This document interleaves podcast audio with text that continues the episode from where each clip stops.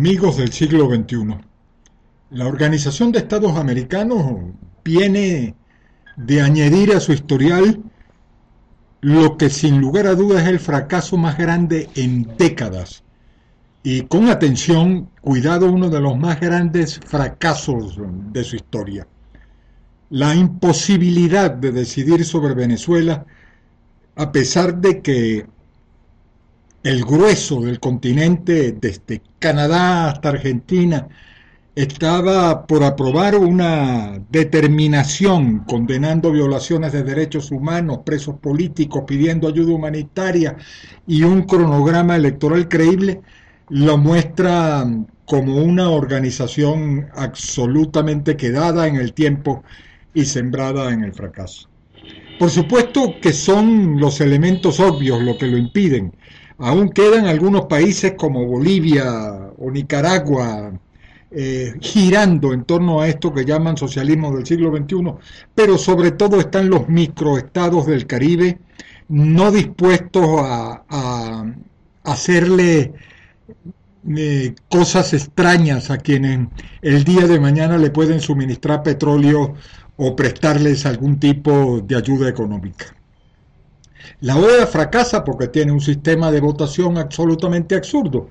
No es posible que una microisla con 80 o 100 mil habitantes tenga el mismo poder de voto eh, que Argentina, que Brasil o que Canadá.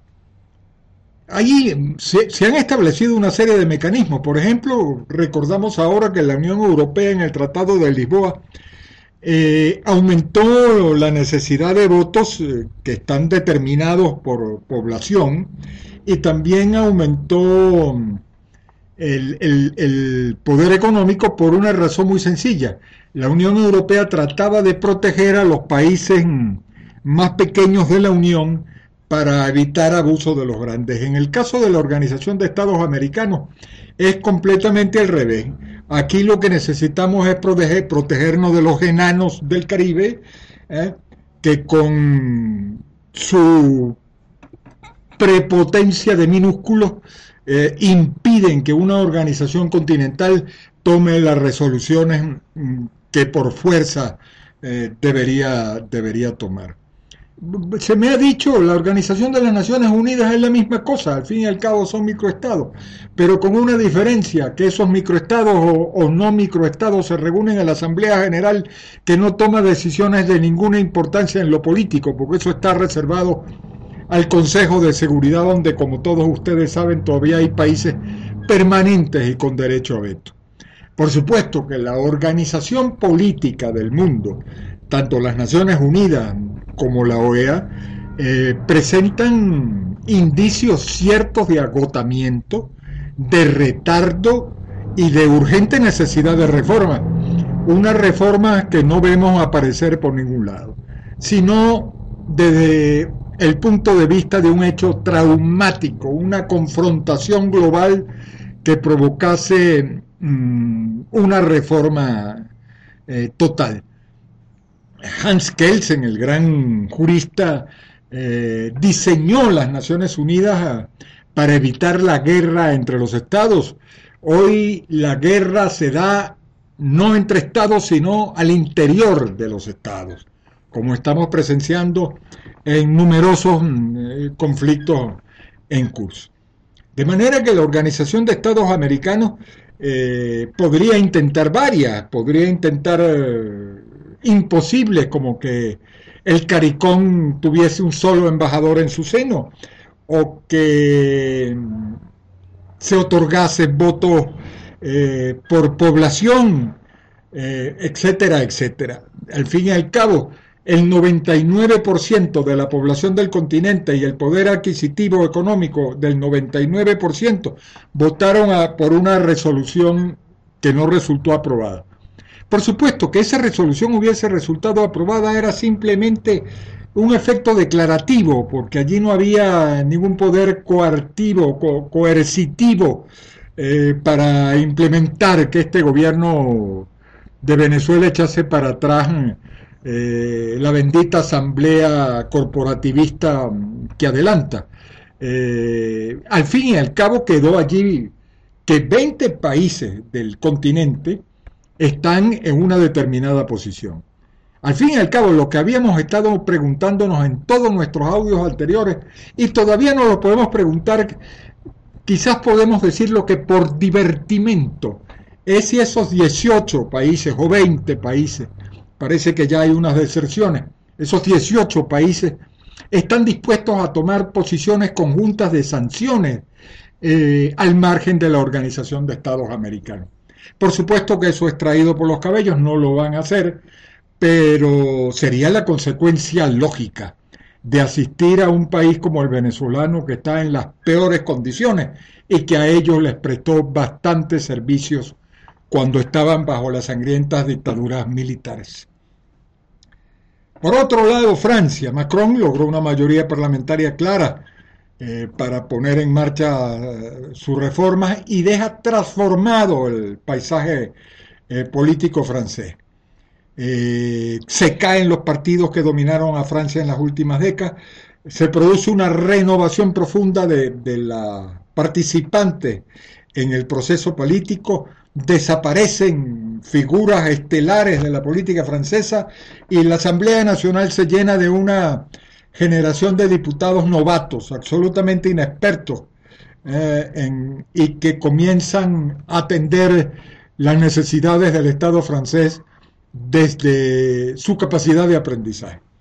Por supuesto, la República en Marcha de, Macron eh, fue el más votado, asociado al centrista Modem del ministro François Bayrou, eh, un 97% escrutado obtuvo 341 diputados, de los cuales 300 son de la República en Marcha y 41 de Modem.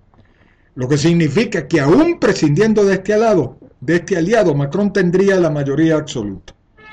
Luego caen los republicanos eh, que más o menos resisten la debacle y aunque muy debilitados serán el primer partido de oposición con 135 diputados.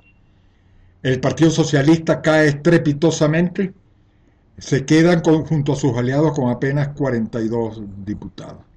De manera que Macron ha protagonizado, y esto insistimos cada vez que tocamos el tema, la renovación de una clase política la más audaz que se haya y eficaz que se haya producido en mucho tiempo en país alguno. Buen ejemplo para aquellos países que necesiten renovar su clase dirigente. Por su parte, se produjo el primer encuentro, el primer capítulo del Brexit entre el Reino Unido y la Unión Europea con una victoria para la Unión Europea. Por una razón muy, muy sencilla, la primer ministro Theresa May, absolutamente debilitado después de esas elecciones absurdas que convocó, eh, tuvo que aceptar todas las condiciones de negociación propuestas por Bruselas. Eh, así lo declaró el propio ministro británico encargado de esta tarea, David Davis, eh, después de la reunión celebrada en Bruselas con el, negociador de la Unión Europea, Michel Barnier. de manera que Reino Unido aceptó la píldora que no había querido tragarse que no es otra que primero hay que acordar el divorcio del Reino Unido de los socios europeos para después empezar a hablar de la futura relación entre el Reino Unido y Europa. Porque el Reino Unido lo que pretendía era discutir ambas cosas al mismo tiempo. Eh, se crearon tres grupos de trabajo eh, sobre lo que Bruselas denominó como salida ordenada que está ofreciendo al Reino Unido. Eh, a los derechos de los ciudadanos, otro sobre la llamada factura que quedará debiendo el Reino Unido a la Unión Europea y un tercero para resolver los problemas de frontera, especialmente el que se genera entre Irlanda del Norte, perteneciente al Reino Unido, y la vecina República de Irlanda. Eh, de manera que la situación ha sido la de un Macron vencedor, la de una Teresa May derrotada, eh, aceptando las condiciones de la Unión Europea, y en nuestro continente el peor fracaso que haya protagonizado la Organización de Estados Americanos en décadas o quizás en toda su historia.